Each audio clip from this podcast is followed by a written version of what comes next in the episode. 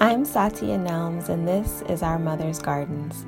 On this show, we discuss the seeds our mother sowed in us, the ways we have grown, and how we learned to blossom. In this space, Black women that have learned to define success on their own terms share stories of their beginnings, healing, and thriving. Welcome and thank you for being a part of this community of mamas, grandmamas, aunties, sisters, cousins, daughters, and friends. Today we are in the garden with Dominique. Dominique is a teacher, performer, and yogi whose work is rooted in her belief that art is a tool for liberation in life. Born and raised on Chicago's South Side, she now calls New York City home. Dominique has created and organized art and wellness events from Free Kids Summer Art Day Camp to anger processing workshops. Their biggest claim to fame is a golden ticket on American Idol Season 10 and a few viral videos on TikTok as the Unbound Blossom.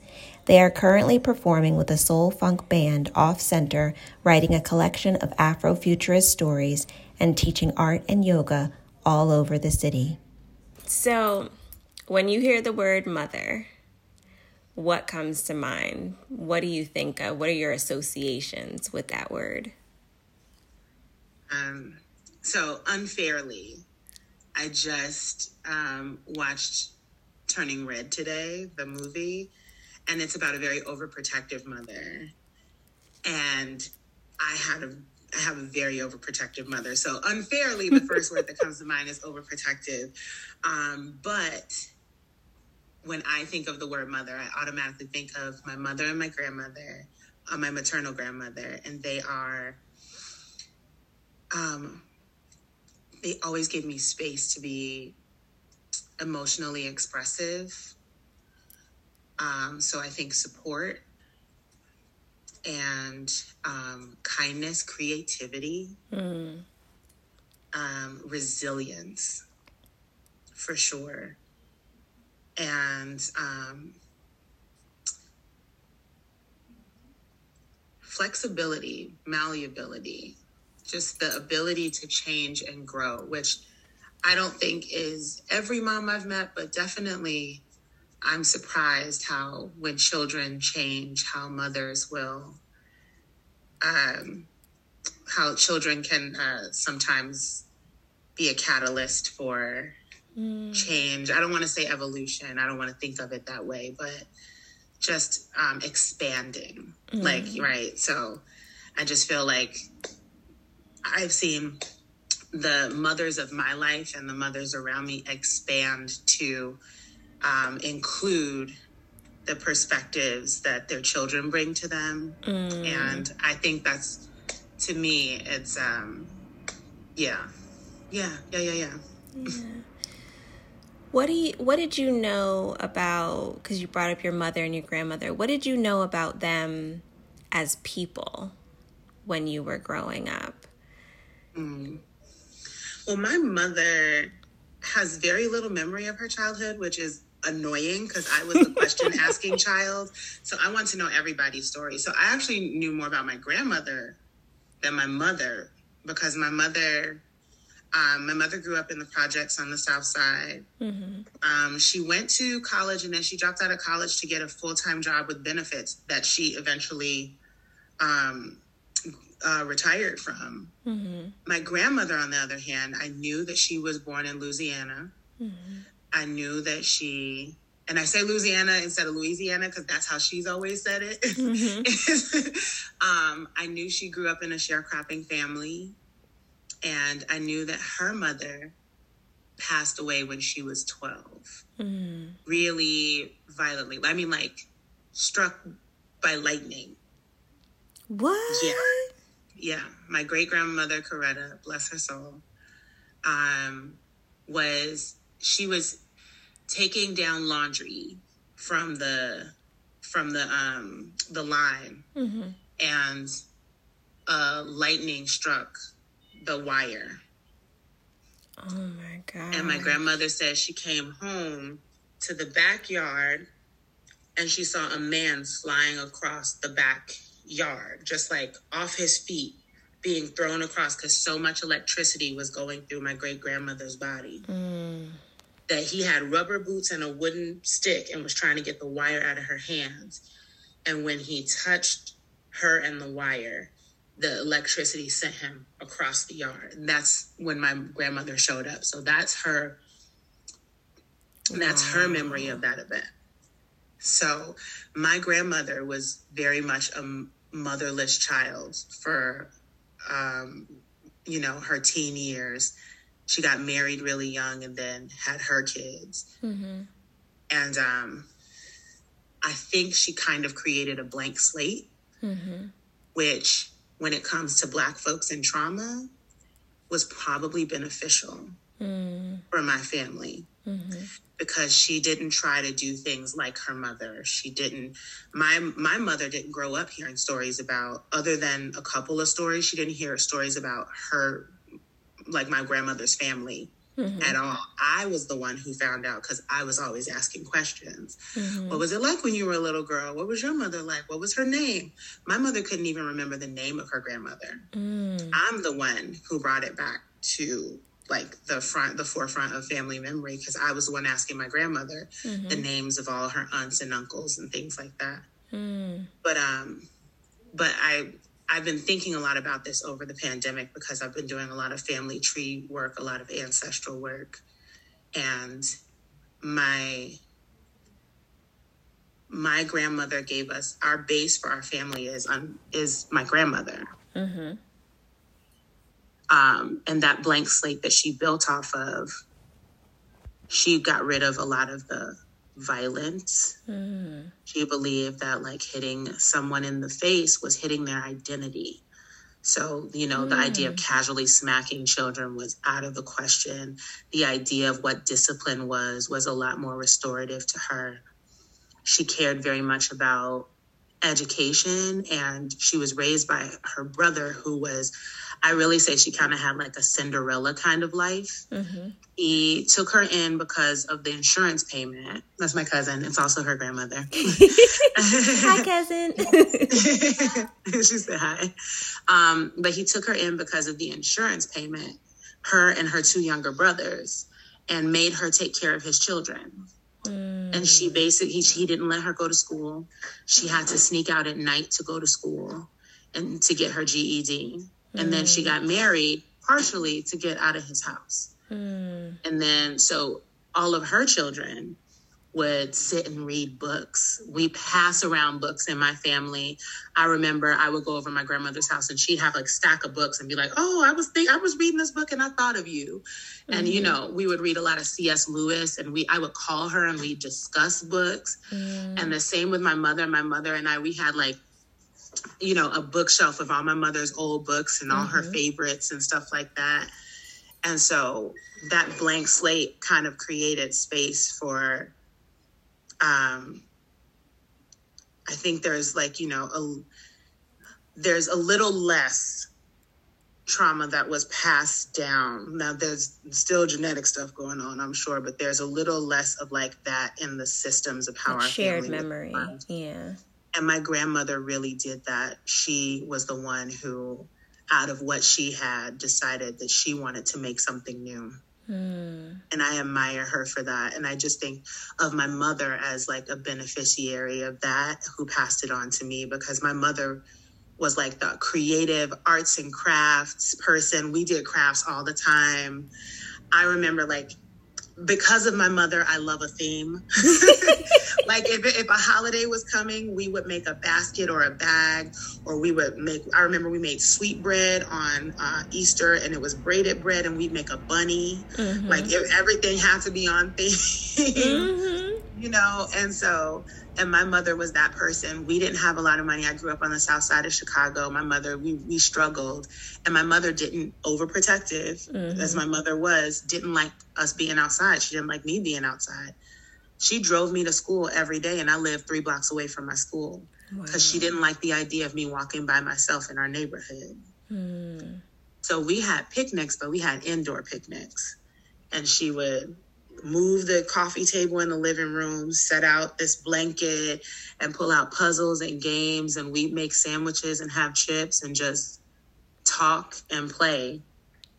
And I'm an only child, so we really like that was but like the fact that I was entertained and engaged, that mm-hmm. says something for a woman who was working as much as she was. Mm. That she wasn't just like, oh, I'm too tired for this. She really invested in making sure that I had a really great childhood. I tell people all the time, I love working with children because I feel like I had such a wonderful childhood mm. that I owe it to children to ensure that they have a wonderful childhood mm. and that I contribute to their childhoods. Because when I think about my childhood, I was safe, I was loved, it was never questioned. Mm-hmm. I had, like, there was creativity. I was supported. I tell people all the time, my mother and I are two, such different people, mm-hmm. but she's my friend mm. in that even if she doesn't understand it, she'll support it. she'll be like, I don't understand why you want this job, but sure. I don't understand why you want to move to that city, but okay, let's get the car, you know? My mother and that's and I think that's the most you that's the the best version, right? It's mm-hmm. easy to mm-hmm. support people when you feel the same way. Mm-hmm. But when you don't get it and you still support them 100%, you still have their back, I feel like that says something that's love. really wonderful about you. Yeah. Yeah, that's love. Yeah. When and so I, yeah, when I talk to my my kids about like the relationships and friendships that they're in, I ask them, I'm like, do you feel free? Do you feel supported? Mm-hmm. Do you mm-hmm. feel free? Because that's love. Mm-hmm. You know, if you can be inside of something and like you said, feel supported and know that even if she doesn't get it, she's mm-hmm. still right there with you. That's yeah. love and she sacrificed a lot of herself. The one thing I will say is I know that she sacrificed a lot to ensure that she was that for me. She didn't date because she was so mm. afraid of bringing someone in the house that would be unsafe for me. She had this fear, I think, of wanting a partner so bad that she neglected me. Mm. So she, like, I think she couldn't figure out that balance. And also, we were struggling financially. She, you know, she was working all the time. But I think because she couldn't quite figure that balance, she just put that on the side. Mm-hmm. She didn't mm-hmm. start dating until I went away to college. Mm. Wow. You know, so my parents split up when I was, they got officially divorced when I was like 13. Mm-hmm. And my mother didn't start dating until I was in my 20s. Wow. Wow. Mm-hmm. So, you've talked a lot about what your grandmother and your mother gave you that allowed you to flourish and grow, you know, and become, you know, who you, the person that you've become and are becoming now. Were there things that didn't feel aligned with what you needed? Things that you, you know, looking back on, wish had been done differently? Oh yeah, no, for sure. I definitely think um, my disciplining style is not the same as my mother's. There's a certain amount of respectability that I don't believe in that I feel they really felt needed to happen. If you ask my grandmother what the most important thing for her children was, she would say God and an education. Mm. If you ask my mother, she would say God and stability.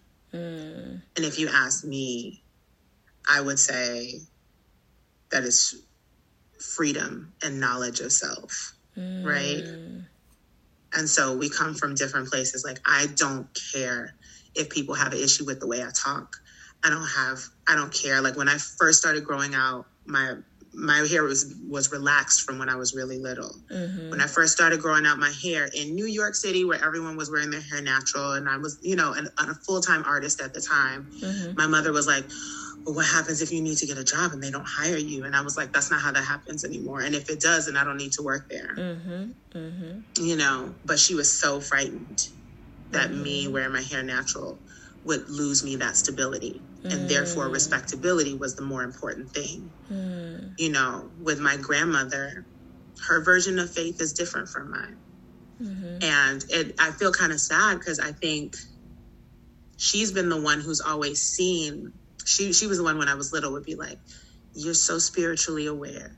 Mm-hmm. You're so like she, you know, she had like faith in my my intuitive spiritual gift Mm. And but she is, you know, she is a, you know, black church lady. Mm. If I were to talk to her about, you know, like if I like I when I first started doing ancestor work, I felt her mother come to me. I felt my great grandmother come to me mm. and give me love on behalf of my grandmother. Just just saying I love my I love my daughter so much that I'm going to love you as my great grandchild, right? Mm-hmm. Like I genuinely felt like it was the familial love that she had for my grandmother that mm. she also I got to feel.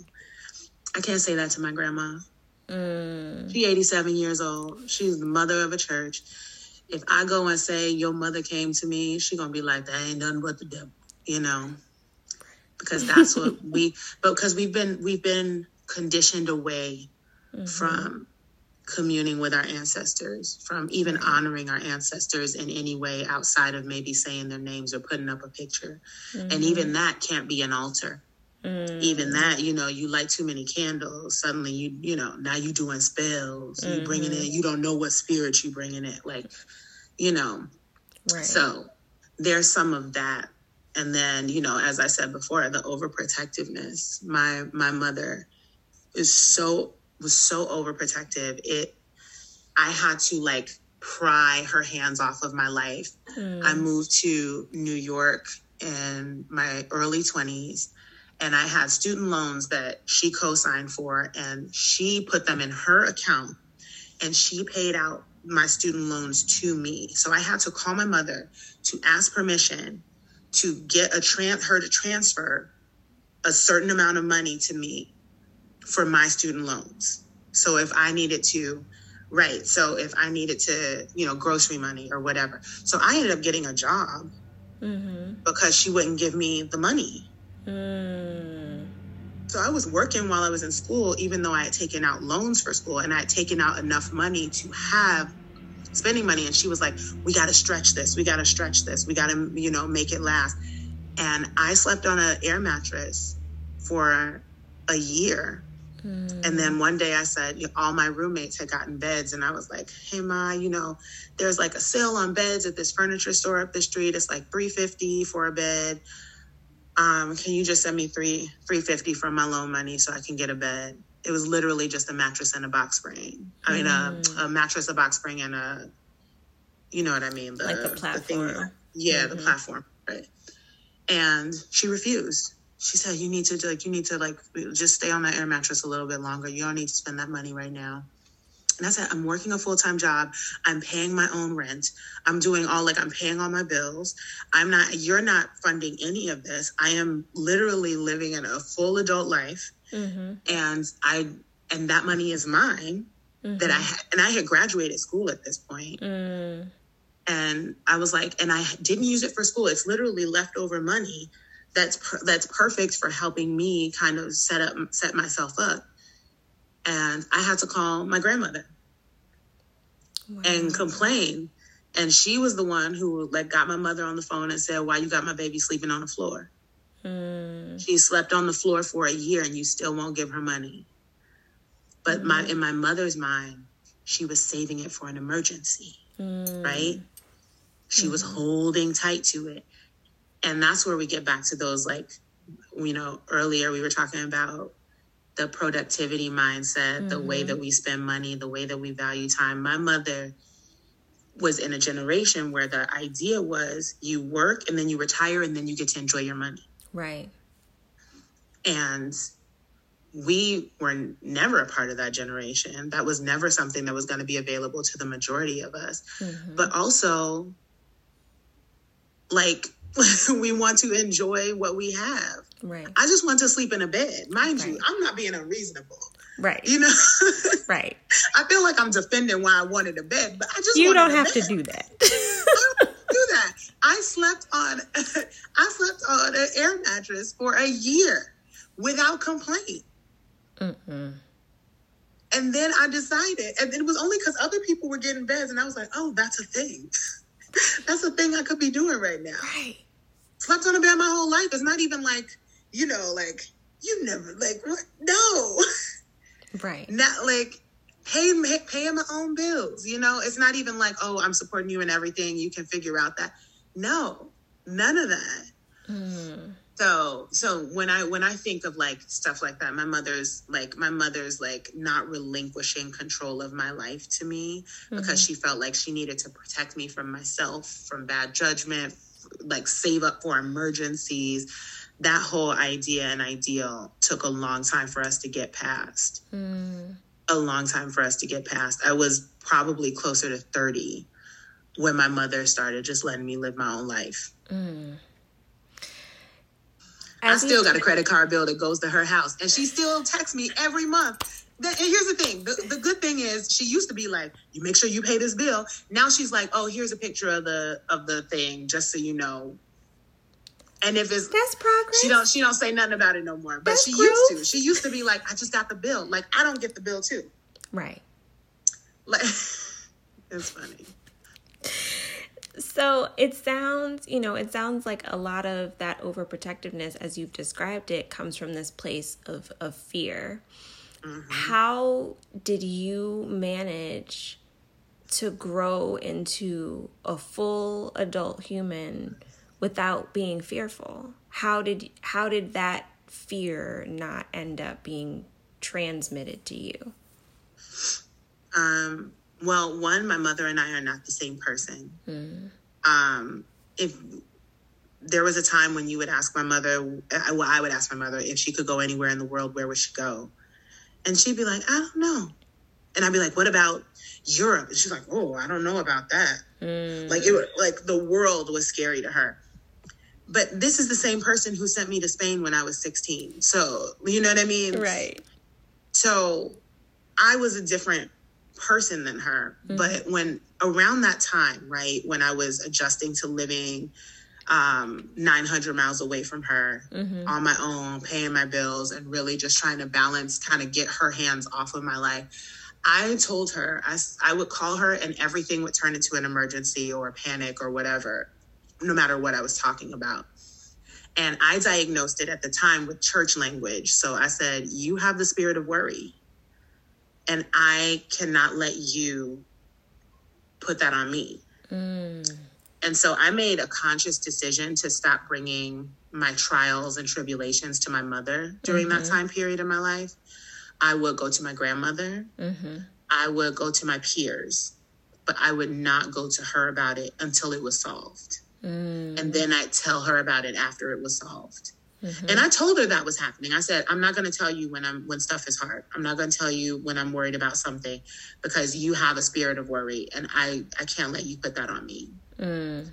You know, nowadays we just say she had anxiety or she's triggering my anxiety my anxiety. Mm-hmm. Um but I know where it comes from. It it's all about stability, right? It's mm-hmm. all about being stable. It's all about knowing that I am going to be okay. Mm-hmm. And it wasn't until I started teaching full time that my mother even I could see her breathe a sigh of relief when she mm. saw me get like a salaried job for the first time.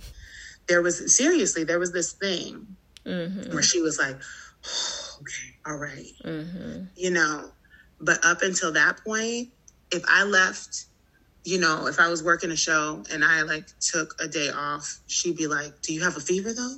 Were you bleeding? Mm. Like you know, right. it was very it was very much like I would get shamed for leaving work.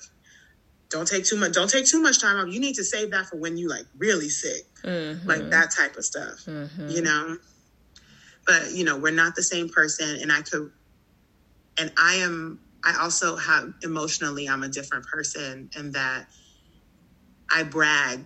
my, my point of pride is I can cry and get stuff done.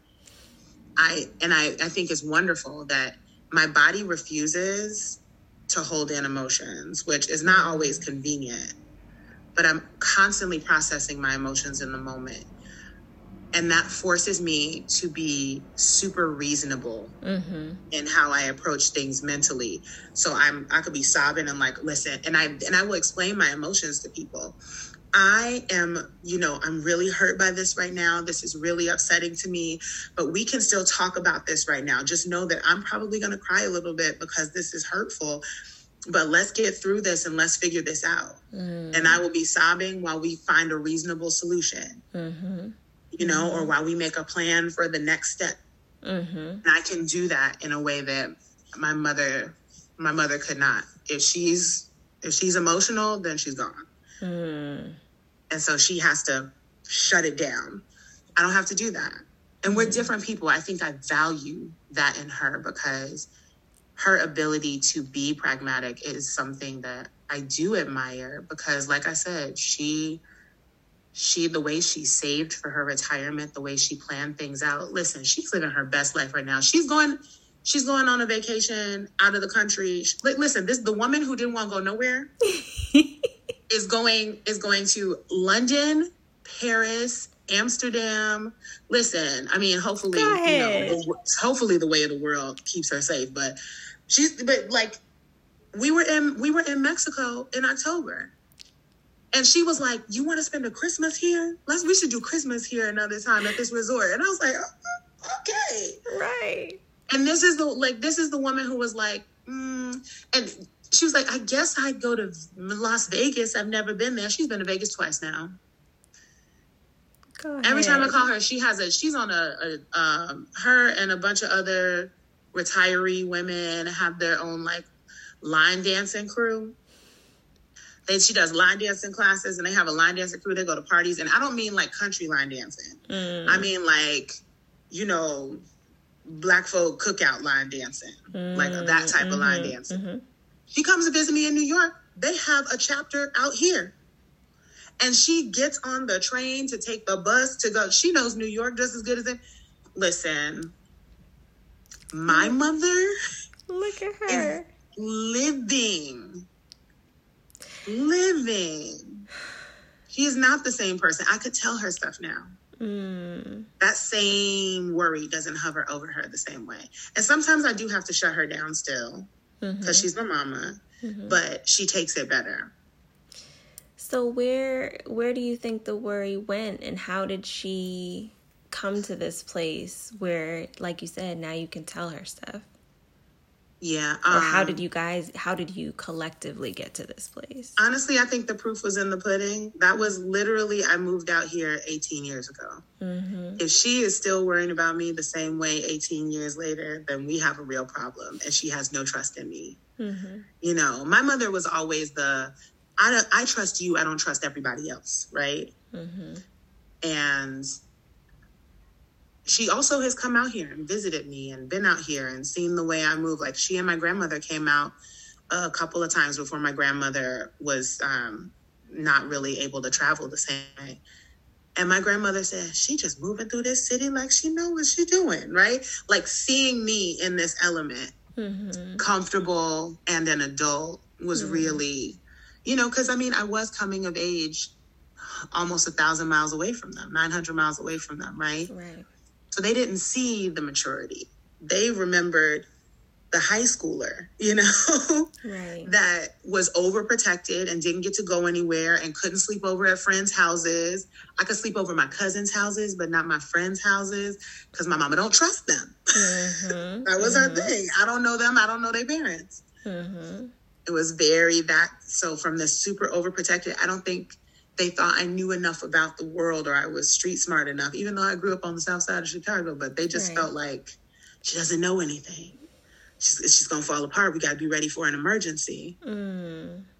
and i think they thought i was smart enough to figure out the basics but they really thought that like if if an emergency hit i wouldn't be able to to deal with it mm particularly my mother. My grandmother had more faith in me. Mm. Um, but also, grandmas, I think, get to do that with their grandkids in a way they don't get to do with their kids. and I give my mother her due. I'm her only child. she doesn't have any spares out there, you know. So, you know, she can't she can't be losing me. Right, right. I love that you said, you know, now she is living and I wonder what what have you learned from her either from what she has directly tried to impart to you and then just from observing her? What have you learned about caring for yourself and nurturing yourself and mothering yourself from your mother?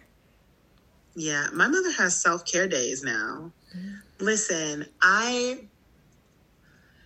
I'd love to take some credit for it because once again, I think I think once my mother like saw it was possible, not just in me, but in my cousins, all her all the kids that she was around going outside because she and all of her siblings stayed in the same city as their mother. When my grandmother moved to the suburbs, the whole family moved to the suburbs.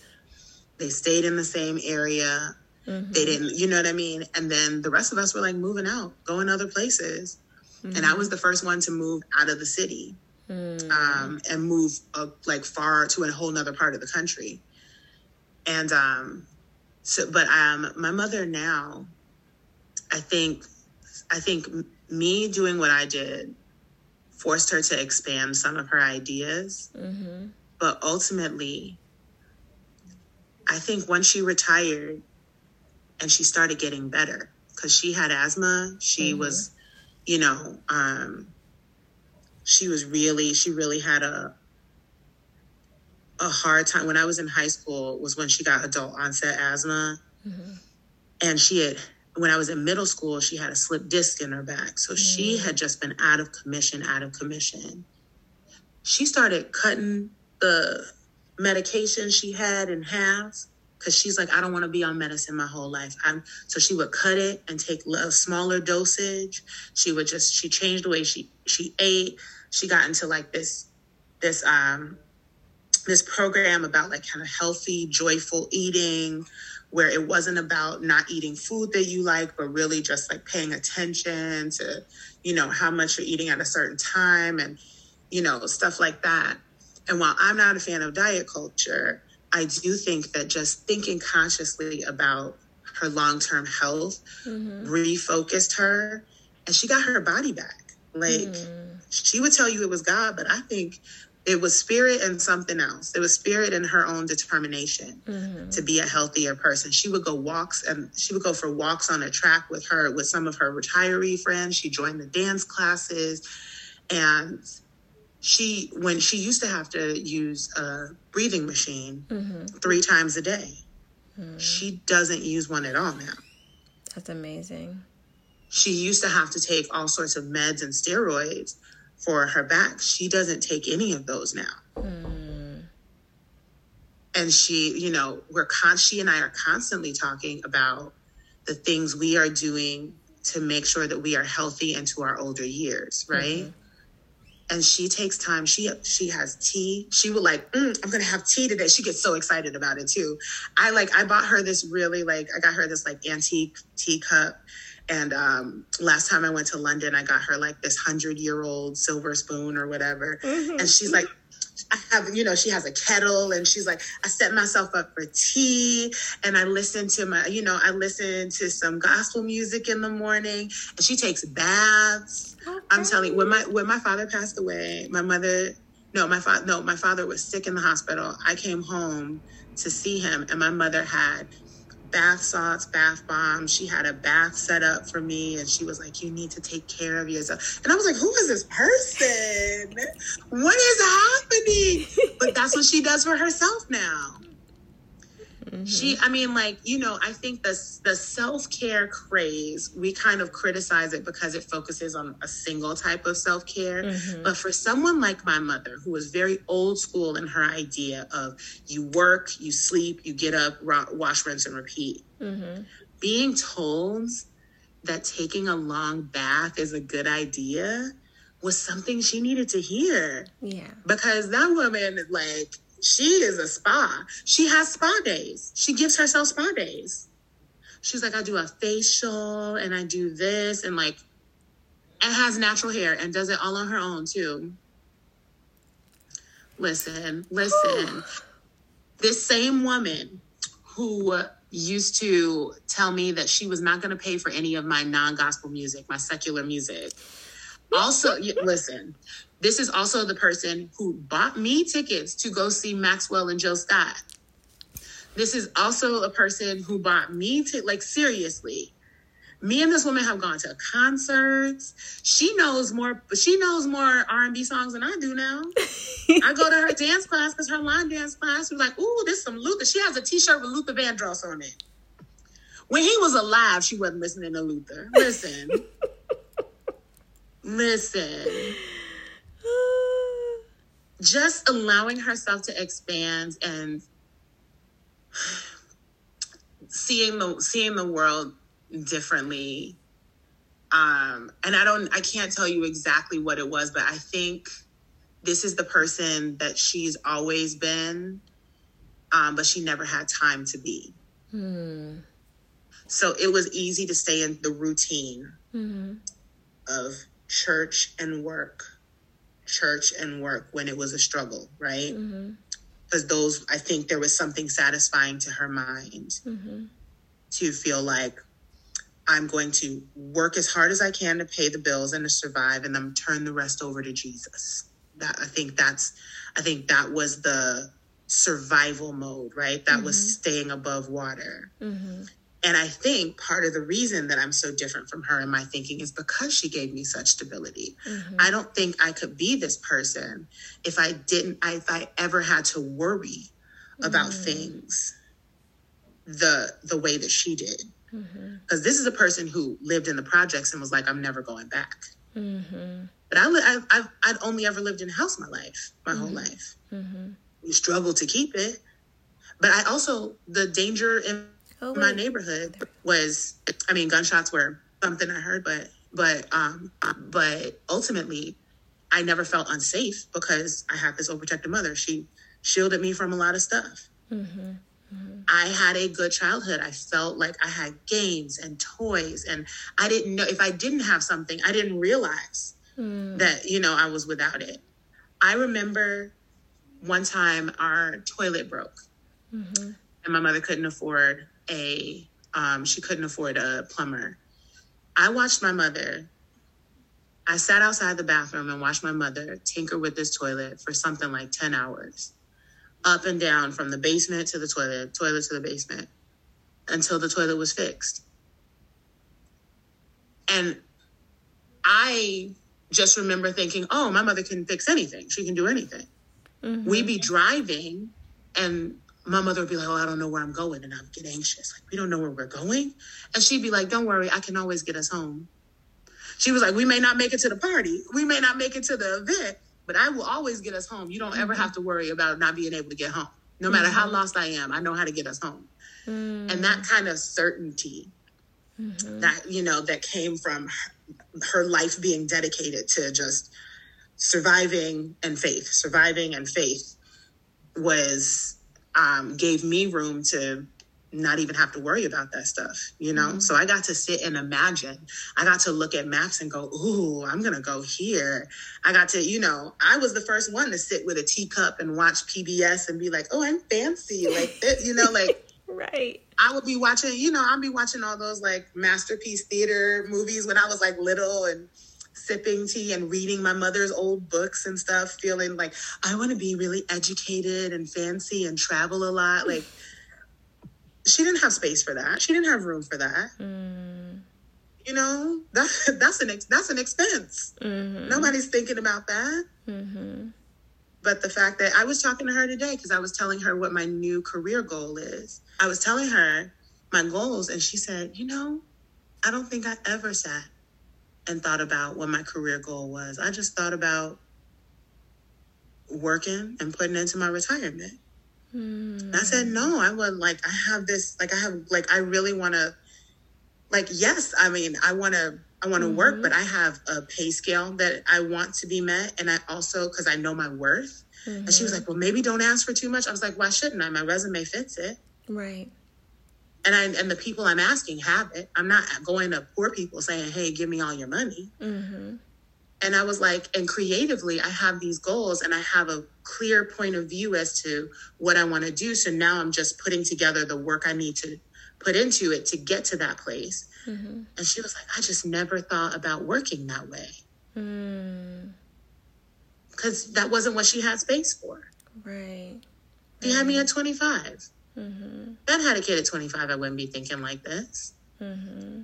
Not if I had had, like, not if I'd had a different mother, if I'd had a different setup, if I'd had to do it by myself. And maybe I would have, because mm-hmm. we are different people. But truly and honestly, I had a grandmother who was stable, who was loving and kind and retired at an early age, and then I had my mother who mm-hmm. was, you know, was never with a had her job my whole life.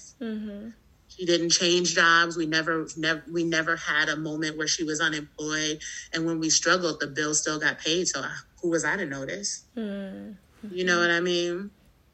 So I had the she, like I always tell her, her roots gave me wings. Mm-hmm. You know, I was mm-hmm. deeply rooted. I had no reason to need to, to dig d- deeper into the soil. I could just start spreading my wings and stretching and looking up. And my grandmother and that clean slate that she gave us, and I say clean slate, but really she just she forged new ground for our family. Partially because she had to, but also because I think she was just determined to have something better than what she had. She grew up sharecropping, you know? Mm-hmm. She started picking cotton when she was three. Mm. She didn't want that for her kids. So education was the way out. Mm-hmm. You know, my mother wanted stability for me. Mm-hmm. And I want my children, the ones who came, who, who I raise and the ones who I influence, to feel rooted in my love for them so that they can spread their wings because that's what I want for them, for mm-hmm. them to feel like they can go anywhere. I was just thinking about the poem um, Hey Black Child, because mm-hmm. um, I grew up with it.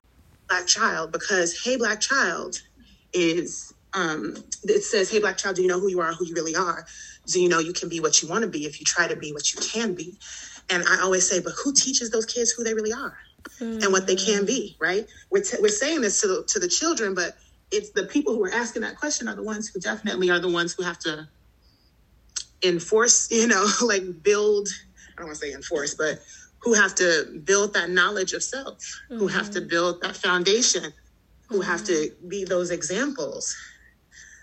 And so I learned that poem when I was five years old because mm-hmm. I grew up on the south side of Chicago, all black neighborhood, all black school. They were very Afrocentric. It was the 90s. Everybody was on some De La Soul, Arrested Development, you know. Mm-hmm. you know, everybody, Dashiki, Fist Up High. Mm-hmm. Hi, King. Hi, Queen. I, I tell people I grew up, exactly. I tell people I grew up um, on leftover Black Panther programs. Mm-hmm. So the people who were raising me, who were teaching me, were all people who had been a part of free food programs, free after school programs. And so they were paying it forward by doing these, you know, by teaching us these poems and really teaching us to love our blackness. But in the midst of that, there is, we also have a responsibility to expand the horizons of our children. Mm-hmm.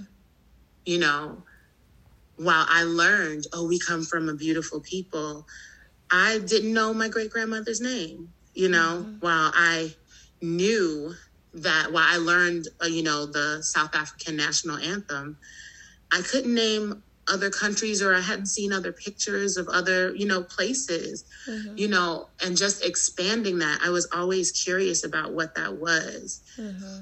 And so for me, it's like that's what I that's that's what I do. Mm. you know?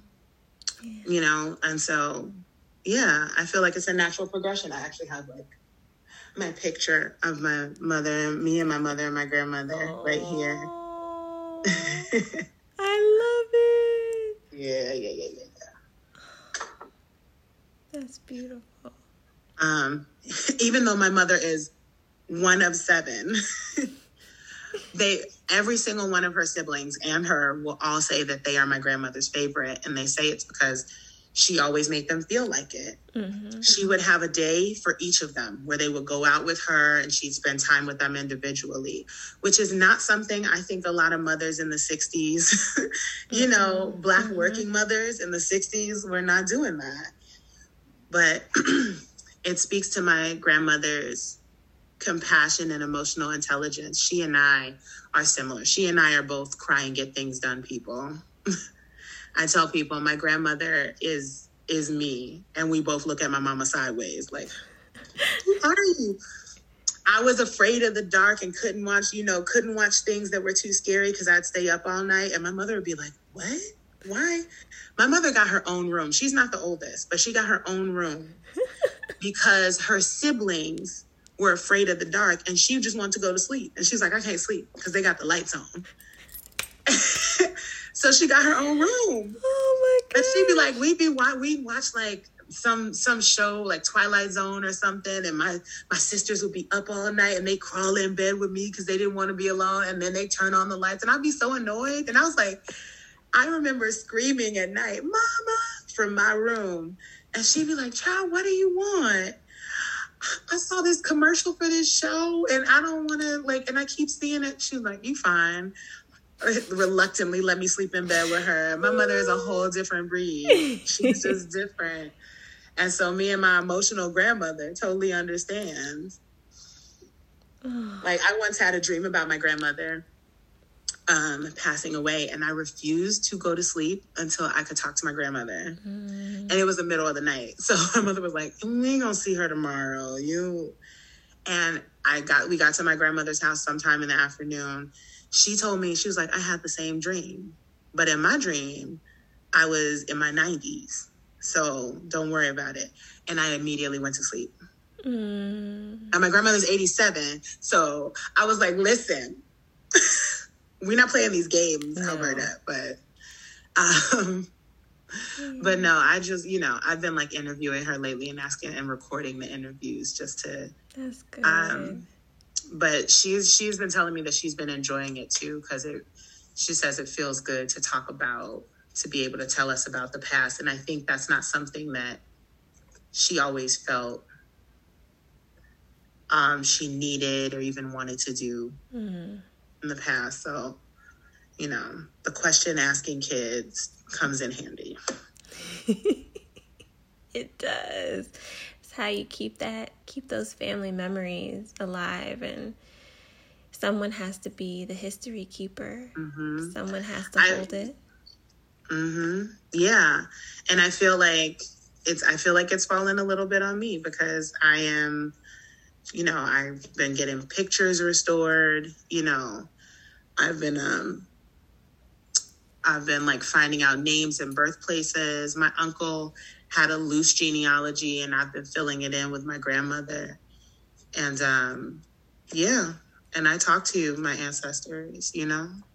I talk to them, I tell them you know, I, I thank them for my grandmother. I genuinely do because she is the light of my life. I tell people she is my favorite person in the world because it's true. I tell her that every day. She used to say when I first moved to New York, um, button up your over. She, no, she said no. She would say, "Take good care of yourself. You belong to me." And it's from the song "Button Up Your Overcoat."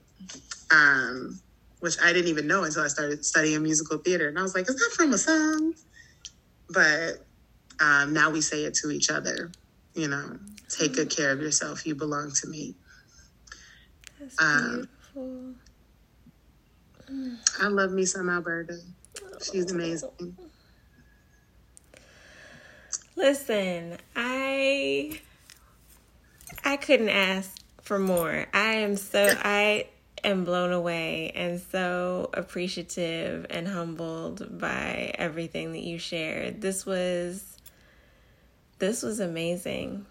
This was Oh, thank you. Yes. I was I'm over just over here rambling about my mama and my grandma. That's what this is.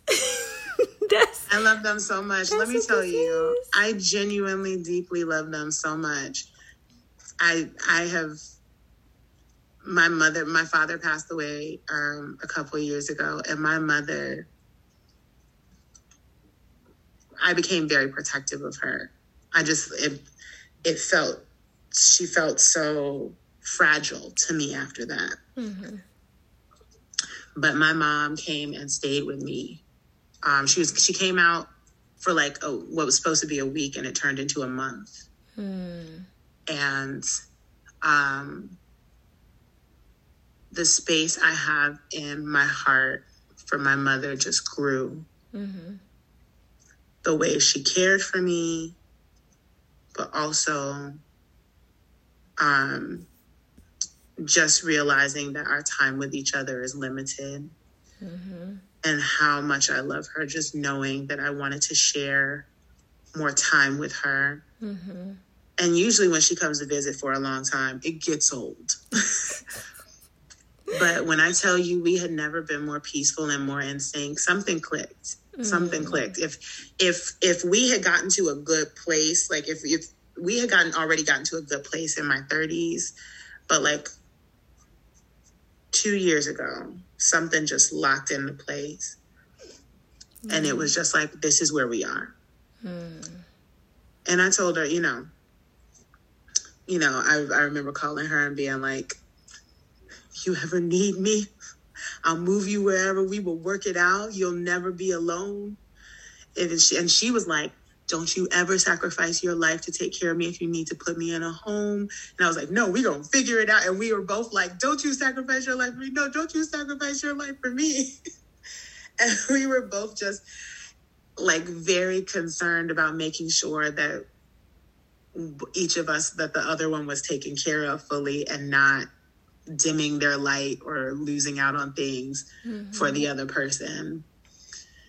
I love that woman so much and you can hear it. I mean, you could you could hear it like in everything that you were sharing. Like it was it was you saying you loved them without saying those words. Like everything that you said, the subtext was, and I love them. Okay, one more thing. One more yes. thing. So, when I was little, there was a um, outlet mall called Gurnee mm-hmm. in Gurnee in Gurnee in Gurnee Mills, and it was called Gurnee Mills. And my mother, my grandmother, and my grandmother's best friend, Miss Lou, would all drive up there. And of course, I'm an only child, a single mother. Of course, I'm coming along. And I would sit in the back left corner all the time. I can't tell you why. I always remember the back left corner of my grandma's Buick. My mother would be on the right. Miss Lou is in the front seat. My grandma's driving and we'd be driving up and the sound of them talking and gospel playing would I would immediately go to sleep. It was the I felt so safe. Mm. So safe and secure. Just the their those voices talking to each other about Monday and stuff and sales and whatever.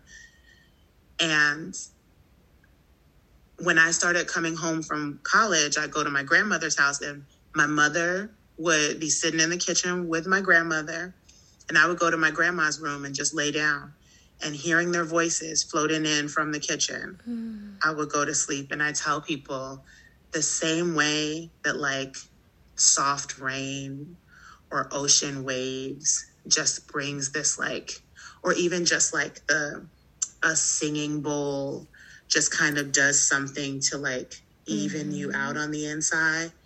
The sound of those women's voices is like that for me. I hear it and immediately everything in my body releases. Everything. And oh God, I'm going to cry now. I was about to say. And so as they get older and I have to deal with the fact that they may not always be there I try my best to enjoy every moment that I have their soothing voices and I feel that release because we're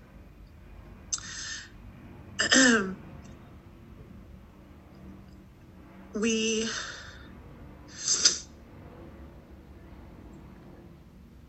I just think about the day that my grandmother lost that voice for her. And I know that as my grandmother gets older, my mother has to think about that. And just allowing myself to enjoy that, I get to allow myself to be a child in this world, safe in the womb of their voices for a little bit longer. And in the same way that I feel my beautiful childhood is something that I want to pay forward I hope I don't have kids. I hope to adopt one day or to, you know, parent a child or help a child who needs a home. But um,